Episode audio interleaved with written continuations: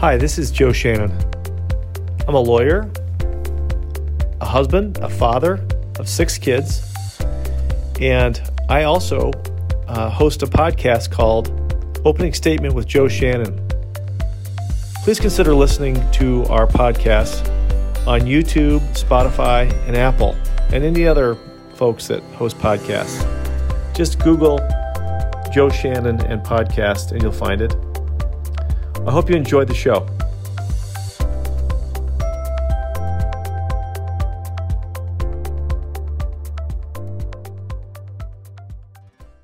We're here with Jay Urban. How are you, Jay? I'm great, Joe. How are you today? Good, good. So, before we get started, why don't you introduce yourself to everybody? Uh, hi, folks. My name is Jay Urban, and I'm a trial lawyer in uh, mainly Milwaukee, but I have a practice throughout the state of Wisconsin and occasionally into other states. So, um, I want to. I always like to get people's background and where they come from because I think it's fascinating how people go from you know uh, either humble beginnings or some people are born into you know different situations. Um, I know that I think I know that the road for Jay Urban starts somewhere in Tomah, Wisconsin. Am I right about that? Uh, well, it depends on how far back you go. Um, I was I was originally born during the race riots in Milwaukee in the long hot summer of 1967. So I spent a few months in an orphanage in Milwaukee, and then I was adopted by some folks in Tomah, which is a town halfway between Milwaukee and Minneapolis, and uh, and then spent my 18 years growing up in uh, in Tomah, about town about 5,000 people. Wow. So, so you're a small town boy. You were a small town boy. Very much, but I have that. But I always had the uh, connection, sort of in your DNA, I guess you could say, with Milwaukee, and I think that did, that did have something throughout my life to driving me to, you know, want to be back here to practice, and you know, influenced me to some extent so I like to think about it as, as the best of both worlds. You know, I, I, I, I like things that are very rural, remote. I, I, like things that are more, you know, pun on my name, urban. Uh, a little bit of both. How how far is Tomah from Milwaukee? It's halfway between Milwaukee and Minneapolis, and it is right on the interstate, so they call it where the I divides. Uh, so, but but a, but a, almost a three hour drive north. Oh wow! I remember I remember seeing that on the expressway when I drove by. I thought Jay Urban. I said I remember one time that you and I were uh, at some tavern somewhere. We were talking, and and I heard your story, and I've always fat, been fascinated by it. Um, you know, I I, uh, I, I always like hearing adoption stories and and where people came from. I know I I, I want to say that the um, Steve Jobs was uh, adopted as well and what what the world would be like without Apple. Um, I don't know what it would be like because I mean we're I think I'm talking to you on an Apple phone, and you know a lot of a lot of these broadcasts are on an Apple um, brand. Um, so the world's a little bit different because Jay Urban is around. Well, Joe, you didn't have to set the bar that high. well, I, I don't think. But, but you're but you're right. Steve Steve Jobs was also I think he was Syrian, but he was he was adopted by a by a Wisconsin farm family, and he grew up in a larger community than I did. I think the Green Bay area. But yes, he's probably the famous, the most, you know, uh, business wise famous adoptee from from Wisconsin. Um, we've had a couple. We've had some other tech entrepreneurs from Wisconsin. Marc Andreessen grew up in in the area close to me, and he was the one that started whatever the predecessor of, you know, before there was Google, there was like Netscape or something like that. So, uh, yeah, but you're right. I mean, there's there's there's good stock here. Yeah, absolutely. In the hinterland. Yeah, I, I never knew until just now that uh, Steve Jobs was from uh, Wisconsin. That's yeah, that's that's right. I'm I'm trying to think if his sister is because he has an adopted sister too, and I, I just don't know enough, enough about his story. I should, I should, but uh, I, but I do know for a fact that he that he did he did grow up with um in in Wisconsin. Tell me about growing up in Tomah. You know, Tomah's an ideal place to be a young boy back then in the 70s. You know, we were able to I, I, lived in a in a kind of a more remote part of town, and, and there was a park nearby, and we would play pickup, you know, baseball all the time, hockey, pond hockey, all that kind of thing. It was really a kind of a perfect place. There's a, a the most famous, you know, fiction writer from Tomah is is a guy who wrote a book called The, the Diary of the Kid Last Picked, and it, it really he he went on to become a San Francisco journalist.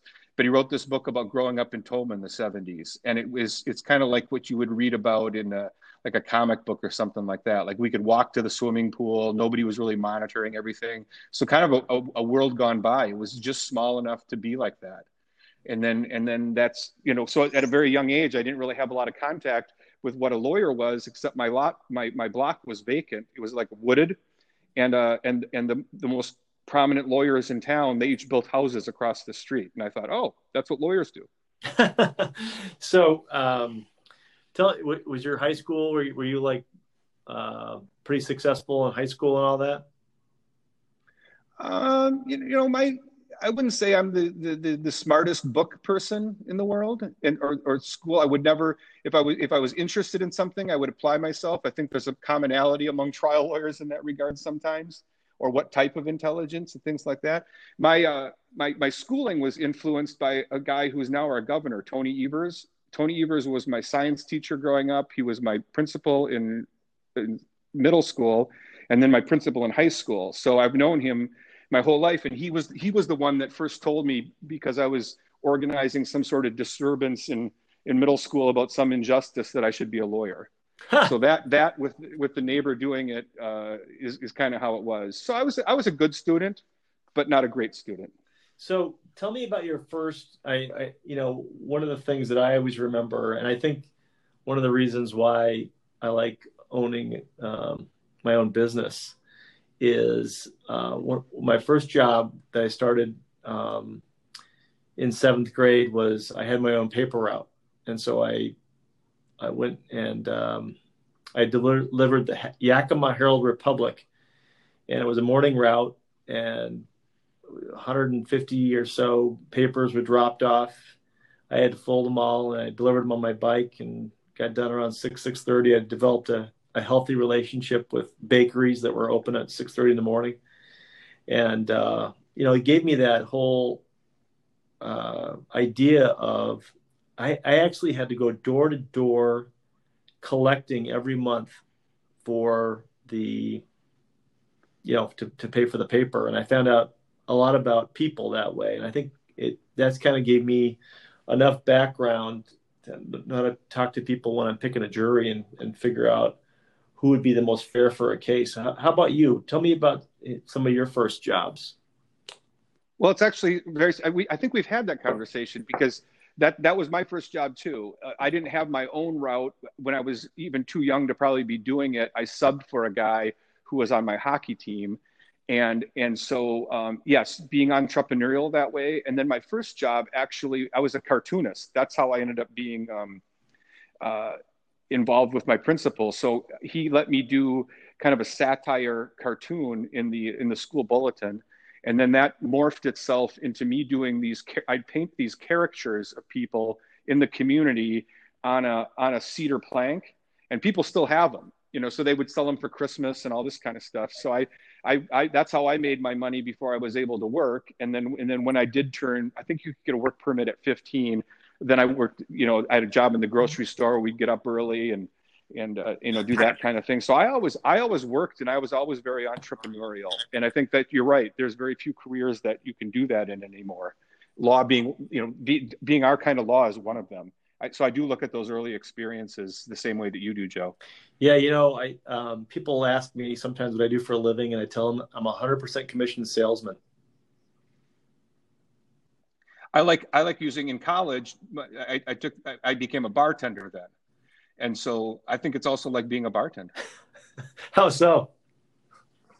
Well, you're you're interacting all with all sorts of people in, in in in the public, and sometimes they want your advice, and sometimes they don't, and uh, and but but they all they all want it and they and and you're you know you're before the the reason I, I always thought the reason that they called it that you passed the bar is because in the wild west you know the, the trials were in the taverns you know the judge would run the circuit and and you know they, that's how you would you would settle your dispute. Hope, hopefully without a lot of alcohol. so you know, so I always like I always like the bar. So the, the, the best bartending gig I had then was um, I, I, had a regular group that would come in on Sunday for brunch, and they, they wouldn't drink a lot. And, and I never knew what the group was at first, but I was sworn to secrecy. And it turns out it was the uh, the House leader for the for the Republicans, and it was the governor at the time. Um, oh, I'm blanking on his name. Uh, and anyway, they would they would just discuss what was going to happen in the state for the week. Really? And and they would do and they would do it over a Bloody Mary. And and that's a far cry, you know. So that that brings us to the '80s, but that's a far cry from how politics are done now. That's yeah. Sure. So and uh, and so I so I always had that that kind of, and and they'd occasionally ask me what I thought about a certain thing. So that's that's really what led to me then learning even more about the politics of law and you know whose side are you on? Because i didn't know really what kind of lawyer i wanted to be. There was no there was no such thing in a small town joe probably like you of, of a of a personal injury lawyer like what we do. There there was no subspecialty no no. Where, where, i grew up in in yakima washington um, you know i i basically when i was in college i i spent a summer um, interning for the uh, state's attorney's office. They called the prosecuting attorney's office out there and um, so I got a heavy dose of what the criminal law folks do, the police officers, and then the prosecuting attorneys and public defenders. And I tell you, I was to to to put it mildly, I was def- definitely determined not to be in that arena, just because of how depressing it was to see, you know, these folks that, um, you know, most of it was a lot of local, you know, um, preying on on people close to them, and I just, um, you know, I, I I couldn't. I was so happy that there was very very gifted people that were dealing with those situations, and there was other areas of law where we could get into to help people that was not that. So. Um, yeah, and and Yakima, they didn't really. I, I don't at the time. I didn't really know much about the private uh, lawyers much. But yeah, in small towns, you, you pretty much have to do a number of different things to uh, to survive. And that's the kind of lawyer I thought I was going to be, because I did then take the advice that I was given by these different mentors. Um, you know, my folks were very, very supportive, and we had, you know, we didn't have a lot of money, but we weren't wanting for anything ever growing up and but they weren't in the in the law or any of those kind of professions. So i took that that advice seriously but i didn't know you know what type of lawyer i would end up being until later and uh, almost until law school actually. So let's let's go let's back up. So you, you graduate from Tomah and what did you decide to where did you decide to go to college? I ended up going into the university you know i went to a public grade school, high school, and so forth, and then uh, and then ended up going to the University of Wisconsin system. So I graduated from uh, Madison at an English degree. And, and, at that time, even going into college, I knew that it was just a stepping stone. I knew I was going to be a lawyer. So really, all I did was take classes that would help me prepare to go to law school or to take the LSAT. So I took a lot of philosophy, a lot of history, a lot of English. That was my route. I mean, as you know, people go into it different ways engineering there's no there's no, no, field that you can't go into but that's so that's what i did. I had a liberal liberal arts education. And then uh, and then when i graduated um, got waitlisted at madison for law school and and got in at marquette and that's where i always had that kind of dna pull or whatever you want to call it to come back to marquette. And so i went for you know to milwaukee because i'd only been to milwaukee before coming to visit the law school one time and when I came to the law school, I, I met a professor named Professor Ghiardi, James Ghiardi, and and you know he's passed away now, but he at that time ran a ran a practice series of classes all about tort law, and and so he I didn't know what a tort was, and and he you know I so I studied I, I read his book and I watched that and I ended up taking his whole thing. So when I graduated from law school, I was able to try a case within a week between the, the trial practice course they have there and the tort system. I understand that the law school is completely different now and they don't have that because I hire lawyers out of there and I hire clerks. and they don't have that anymore. But it ended up being that ended up being the best thing that I ever did. And I know you have you, you and I have talked about this. You've had children go to Marquette. You've had other people go to Marquette. I think you might even gone to Marquette. And so this that Jesuit uh, Socratic method of education, and especially in our field, I feel really was um, really was what launched. You know, I, I one thing that um, that I really uh, look at when I when I'm thinking about hiring somebody, um, I I really do like a, a liberal arts education, uh, just because I, I think to to be great in in business, I don't care if it's law or whatever, you need to be able to write well. You need to be able to read well and understand, and you need to be able to understand history and what motivates people. And you, you need to learn to be able to speak well as well. And um, I think you know if you have a well-rounded education in that regard, um, obviously we, we, want the medical people to, to, to, definitely know organic chemistry and all those things, obviously. But I'm talking about in in the outside business world, like what we're in. Um, you know, an English degree or a history degree, which is what I have, uh, is is really good because I think if you develop a lifelong curiosity for why things happened or how things happened in the past, you know, it's it's a it's a healthy thing because um, the worst thing you can do is think you know all the answers, and you know the, you need to keep questioning. I, I, I agree, but um, you're right. I do have a couple kids that, that um, have gone through Marquette. I have one that's a senior now, and then I have one that's a sophomore. Um, I ended up going to college out in the um, the West Coast at a little town, a little school called University of Portland. This little small um, uh, Holy Cross school, uh, about three thousand kids now, I think, um, and uh, really, really uh, good school for me. But um, yeah, so you get your English degree, you're you're off to Marquette, you you do well there. That so most people just go right to a big firm after that. What did you do? well, kind of made a mistake, I think, but at the t- at the time the economy was down, and I and I, I just always was stubborn.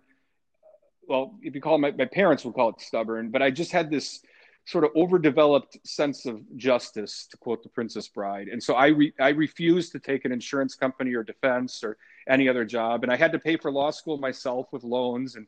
And so I really should have done that. But instead, I was just insistent that I was going to only do plaintiff work.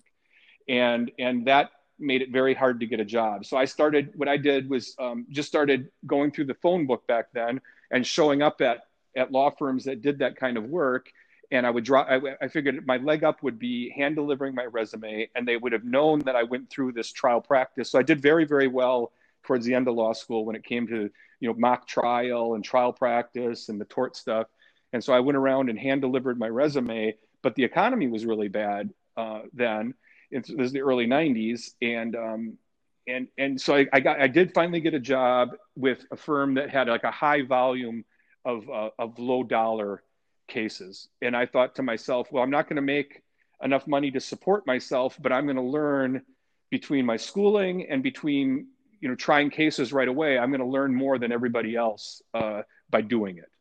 And so that was that that was that was how I started. you got uh, right away you end up trying cases huh I tried my first case within a week oh of goodness. graduating.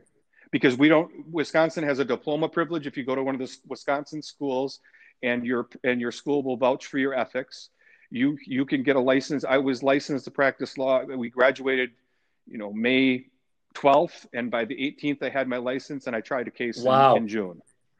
My first injury case because it was because it was ready to try and my boss at the time uh, brought i think the reason that he brought me in is because he had been very successful with this volume type practice but he he needed to be in the office. So his job was he would manage all the cases settle all the cases. He knew how to try a case and he and he taught me that as best he could. And and but but my job was to handle all the cases when they came into litigation.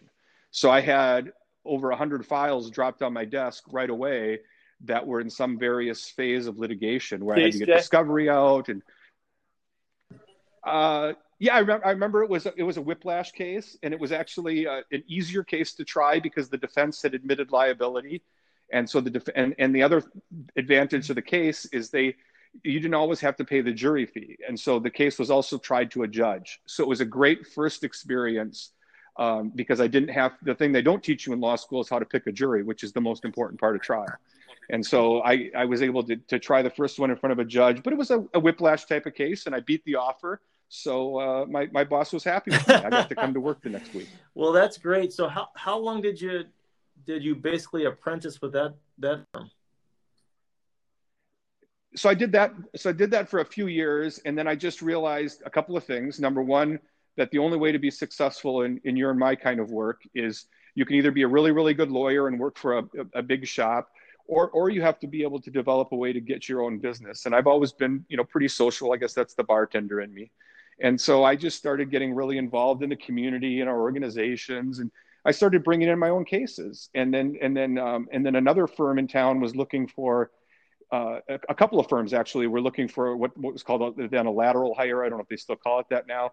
So i went to the complete opposite end of the spectrum. I then went to a firm that had high dollar cases, but very, very few cases. So I would concentrate just on, you know, co-working up as part of the team, you know, high dollar cases. But what ended up happening is I just started, even as a young lawyer, getting a lot of cases, including out of my hometown. So that that curve, sort of, I mean, we talk about flattening the curve and everything like that. That curve ended up happening for me pretty quickly for somebody who did not who did not grow up in Milwaukee. So I ended up developing. So I did the first job for a few years, the second job for a few years, and then I decided to go out on my own. And I did it, and I did it the right way. The only cases that I brought with me were cases that I had signed up or generated, and uh, and some of my and I, and I happened to have generated a couple of really good cases, and those people were loyal enough to go with this young lawyer in 1999 to start his own firm. And um, and then the rest is so history. Over 21 years, you've been so far practicing under your own firm, huh? That's right. That's right. A classmate of mine from law school that I met on the first day of law school because he's a T and I'm a U. Yeah. So it's Urban and Taylor, and uh, we we were we were friends right away. We had similar upbringings. You know, uh, we're involved in sports, small towns, that kind of thing. Although he's from Missouri, and we've been practicing been, ever, I've been to your, since. Your uh, your building there in Milwaukee. It's an impressive building. Um, is uh, are you, are you you still have an office there in Milwaukee? Uh, yeah, yeah. So we started uh, when we started the firm. We started in historic old building, and then and you're right. So I, I at the time I didn't know how I was going to kind of evolve into a the practice of it. And and you and I we met pretty soon after that, Joe. I'm pretty sure. But anyway, I wanted to buy a building because I thought I would have a. I didn't want to be an advertiser in the sense that I had a billboard or something like that. But I always have been into signage and marketing, and so we wanted. To, so we bought a small office building, and all our tenants now are. are but I bought it at the wrong time. I bought it during another uh, uh, crash, and so my anchor tenant was a subprime lender. They went under. and we ended up filling we ended up filling the, the building though with other lawyers so we have other lawyers in the building that do different things. And that's ended up being a robust way to practice too, because things come up when we have to do, you know, we have collection lawyers in our building, we've got a, a bankruptcy lawyer, we've got a family lawyer, and then my firm has the top floor. And uh, so I still practice. I, that, that's still the plan. And um, and actually, through this time, I evolved into having an office in Tomah, which, which was a, an office share, and probably a, a, a, significant number of my cases come throughout the state through that Tomah area. And I'm now in the process of trying to uh, up my presence there a little bit because my partner in the Tomah office is now the, the local judge. And, um, and so I'm going to, I'm going to do something a little bit more official. Oh, that's great. I, um, you're like riding the circuit down, you know, like Lincoln, you're riding the circuit through Wisconsin now. A, a, bit, a bit, a bit. I don't know that there's anybody here. You know, there's the Milwaukee lawyers who are a lot of, a lot of great talent. Um, there's the Madison lawyers, also a lot of really great talent. And and then there's I, have I've got um, a friendly relationship with who we, we'd even consider to be our competitors. I mean, I guess you know they, they're working on the same type of case, but but I never really looked at it that way. So I end up co-trying cases with other lawyers uh, in in that part of the state from my town. I mean, really every single county and i don't know that there's a lot of folks that that that go everywhere with that often but um but usually only in two areas like i know you and i both have really honed our specialty into the trucking or the catastrophic injury type cases either trucking or nursing home so i do a fair amount of those but a lot of auto work still and you know different different ways that folks get hurt. That's great. So, you know, I when when I interview people, um, you know, one of the things that that people want to know when they hire a lawyer, it, it, they want to know your track record. And, and you know, I was checking out your little homework. I checked out your website, and wow, you've got a lot, you know, a lot of accomplishments for which I consider to be a young man. Um, but um, can you? I know there's been a lot of defining moments in your uh, your personal life, but maybe you could share with us uh, a defining moment or two that that you know that basically you know may have accelerated your growth as a as a person. Boy, I mean, unfortunately, probably the most significant thing is you, you, and I share. You almost lost your wife, and I did lose, you know, my wife, and that, and and we had young kids at the time, and that level of trauma uh, really defines you probably more than anything else. And so my biggest verdict accomplishments came really, you know, not not just by coincidence, but you know, significantly after that, where I felt like the the tragedy and the hardship made me connect on a whole nother level maybe.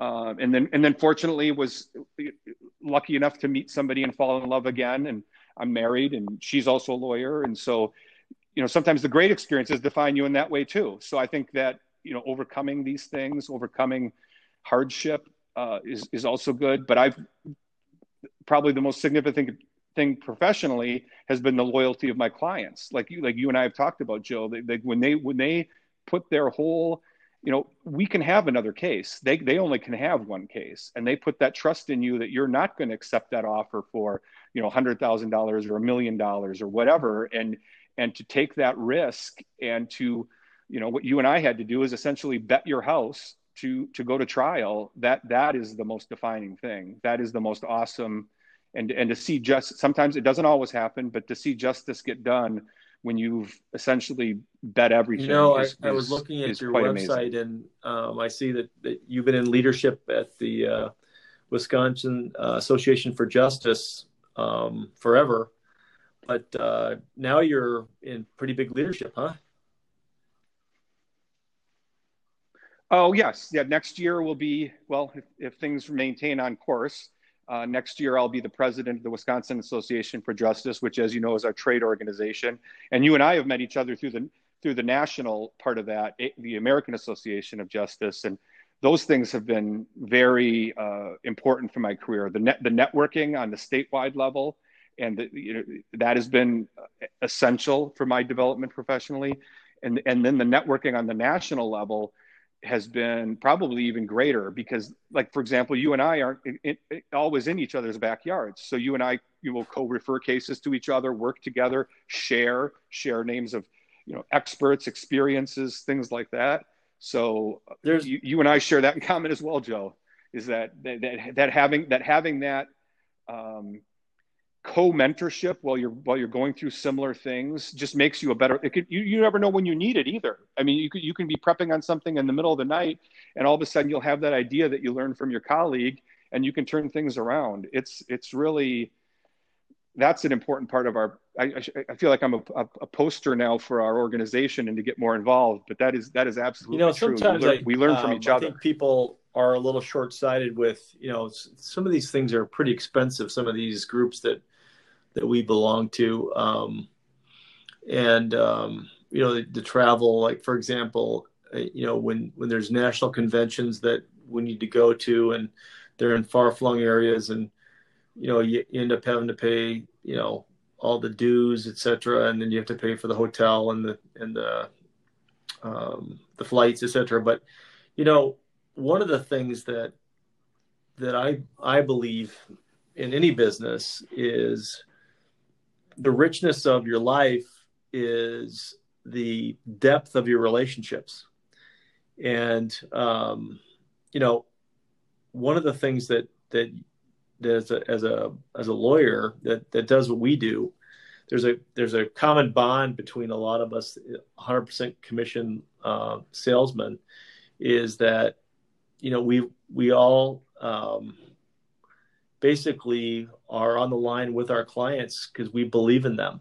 And you know, when when you meet another uh, woman or man who's who's gone through that type of thing, where they stand next to a client in front of a jury or a judge, I think that the jury can sense that connection that we have with our clients that that we really want to and you know to advocate for them but we're standing with them um, and to meet those folks at these different conventions and you know these lifelong relationships i i mean they're invaluable aren't they uh, i too and really the the reason i got into it is i figured that that would be the best way to learn at a higher level that if, if people were going to kind of hold back locally a little bit uh, because of a sense of competition that I felt like I why not learn from the best lawyers in the country. So that's kind of how I started at it. But I agree with you 100%, Joe, that what it's evolved into is the closest to that bond. When I go to trial, I feel, of course, the the closeness first and foremost and always to my client. But but I think what a jury feels in us too is our overall commitment to justice anywhere, and and to getting you know that if I do well for this person today, then that's going to help your person tomorrow. And and and that, that ability to to be with those folks. And you don't really realize, you know, I had, had an opportunity the hard way to to learn how strong that bond is because I've had to have a, a funeral of a close family member, and I and I watched those folks that I had met really only through national conventions and and talking with and co-speaking with and doing cases with showed up in force and then and then getting married again. The, who who comes to milwaukee in december for a wedding i you know i had people from florida coming up and you know that, that these these people that i have known throughout my whole life that are you know dear friends but share this overwhelming commitment to justice. That is that is you're right it's expensive and and now to sustain our organizations because we're up against some powerful interests. I'm even you know doing a sustaining membership at the leadership level it's a lot of money but it comes back to you not just in referrals but what you learn. If you learn something from somebody that increases the value of the case for your client uh, i look at it as an investment investment like and like you said the personal investment and then the professional investment. So um, let's switch gears here a little bit. Um, can you tell us any defining you know sp- specific cases that you worked on that that really made you feel and still to this date make make you feel like you know what you that you picked the right profession and and that they get you up in the morning and and says listen i want to go do that for somebody else. You know that's really almost any one of them right? Because you and i have had this discussion where i never really look at it like let's say one person's case is I don't look at it as, oh, that's a mil- my million dollar case, or that's my $10 million case, or that's my, you know, $10,000 keep the light on sort of case. So I think, first of all, you're either, you're either built to help everybody or you shouldn't be taking the case. And, and to some extent, we have to say no sometimes on that. But, um, but I really had a defining case uh, where it was so significant, and I was at sort of the lowest point after, uh, you know, my, my wife had had died under absolutely traumatic circumstances, and I had this big case set for trial, and um, and and so the defense had tried to take advantage of some of those things, and and I figured to myself, if my client had been crushed within like a millimeter of his life behind a semi truck and had bled out completely and stood back up, if he could do that, then I could do that for him in a courtroom where they were trying to blame him and blame everything else on him, and um, and so that was really uh, you know, going in on a no offer case, and uh, you know the the award was one of the record awards here. Uh, you know, over over ten million dollars when all is said and done, and um, when when nobody thought you could win that case, and the case came in. I tried I tried it with a dear friend of mine who I had only met through these national trial or conventions. We happened to be in New Orleans, you know, three years before this case got tried, and we were sitting in a meeting together because we were both in our respective leadership in Ohio, and a mutual friend of ours in Las Vegas happened to be the sister of this person in Wisconsin. And so, and he's and he's crushed. And so we immediately get on airplanes and and fly to meet him at the hospital here in Milwaukee, and and just poured everything into that case. And then my trauma happened, you know, midway through it. But he didn't give up on me. My client didn't give up on me, and that was just the most inspirational thing that I think I could I could ever have. And here you can talk to your jurors afterwards, and they were hugging us, and uh, you know, one of the jurors I'm friends with to this day. He and I enjoy this. I, I didn't know this at the time because, of course, you can't fraternize with the jury. But he and I enjoy the same type of music, and so when we have concerts again, or when we have concerts, I'll see him at basically every concert we ever have. So that that one though, as a as a defining like sort of the winning big in the unwinnable case doesn't happen very often, but that's probably the most defining thing that'll. I, I don't know. I'd like to think I can do it every time, but um, but that might be the high point. You know, so I was going through um, your uh, website, and um, you know, I was looking at um, you know a lot of your background, and and one of the things that always catches me with very successful um, business people, you know, lawyers, doctors, uh, you know, bankers, or what, whatever, or e- even just successful people in general, is they're very involved in their community. They're very involved in giving back to the community. And um, are there any spe- specific organizations that that are near and dear to your heart that that you really like to to to work with in in Milwaukee?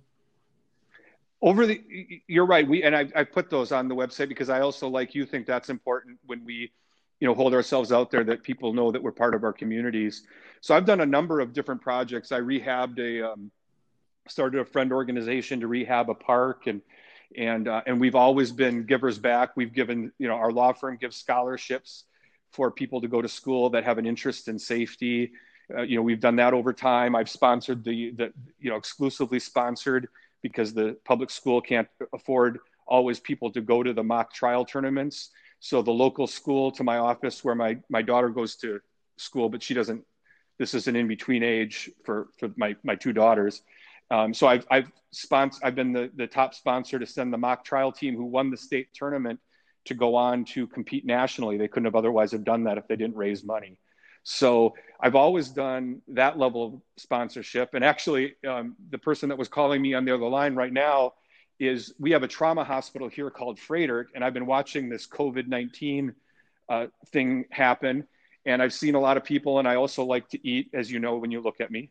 Uh, so there's all the restaurants that are having trouble right now, but there's also some organic uh, food providers and things like that. And I've been looking to see you know these people that are the, our healthcare workers and right now more than ever are so essential. And i look at all the people that i've represented that have been at that trauma unit and now that's where they're sending all the covid-19 people. And i'm thinking to myself well these people can't survive on cheeseburgers and pizza. So i'm in the process now. I funded today uh, tomorrow everybody 300 people at that hospital are going to be getting a very healthy meal uh, that is uh, on, online with what you would get at you know the best farm to table type restaurant with rushing waters salmon and uh, I, I want to eat the meal and so it's a, it's a it's a big expense to do that for our community but we're sending we're sending over 300 meals there uh, that that I'm sponsoring tomorrow. Oh man, I love hearing that story. I, I you know I, one of my uh, one of my friends in New York um, worked with a uh, uh Eric Chafin's his name. Um, worked with a, uh, a deli in New York and provided kids with 4,000 meals and and organized it over a week long period and it was like amazing and now you're doing this for the trauma folks um, at a hospital and boy that's that stuff is stuff that we all need to do uh, as uh, business people is help these other folks i mean you're helping out the restaurant too you know by ordering some food from them because nobody's going to restaurants now. Well, exactly, and her thing is even different. She's she's uh, it's a it's a woman-owned enterprise from the again the community right next to where my office is and where we go to school and our kids go to the same schools. But but her thing is more of a of a, of a you, you know she would supply to different folks. So she did these meals where you know you can bring them into your home so i think she still has some of that business because she always did the takeout but everybody is hurting in that in that industry right now everybody is hurting and so I, but i looked at how much it meant to me when i went through my various tragedies and your neighbor you know brings you a, we call them hot dish here but it, like or even a casserole and um and and just the comfort of having some just really good quality food and a time of despair uh, to just keep your energy focused and going. I, I, don't have anything against fast food necessarily all the time, but uh, but you know it's it's hard to sustain like that. So that's just that's just one. I, I think a lot of us right now are, are just looking at ways that we can help, and I know that you and I had that conversation where you said you know we you and I have had the um, the benefit of representing folks that get referred mostly by other lawyers and so helping out those other lawyers at a time like this or or other other ways in the community so yeah i think this won't be the only endeavor that i'm going to do although it's a, it's a very costly one so i'm hoping to recruit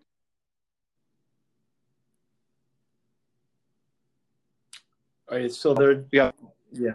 The, yeah that's okay. from, yeah from the hospital. Yeah so so so listen i um I want to close this out by, um, you know, we're right the, right now we're in the middle of a uh, a really difficult time for our country in that, um, you know, every we're forced to all be apart, and uh, you know, we're conducting this interview. I'm in I'm in Chicago area, and you're in Milwaukee, and um, it's so great to, to talk to a special guy like you, but it's so hard for all of these other folks that you know we're we're used to getting into one room and coming together.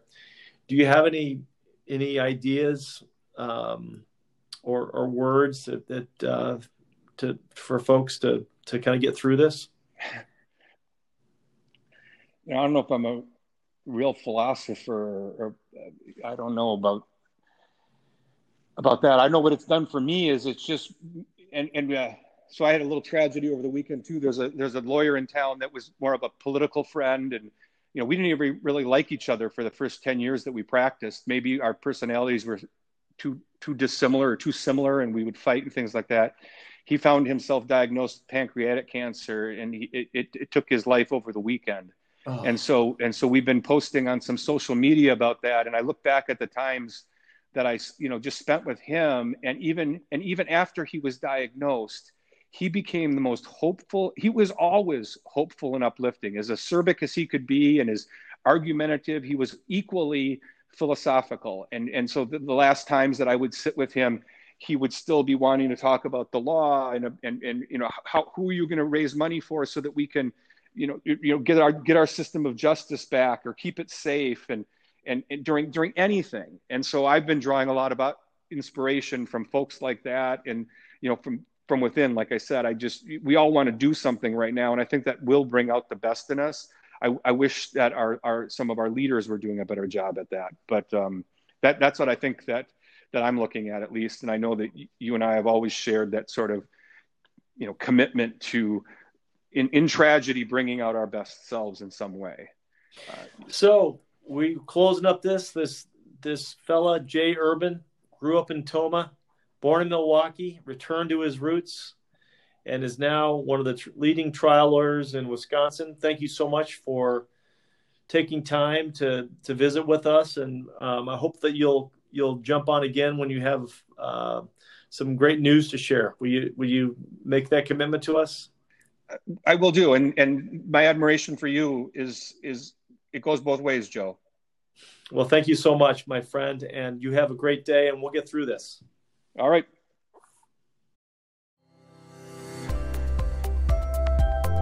Thank you for listening to the opening statement with Joe Shannon.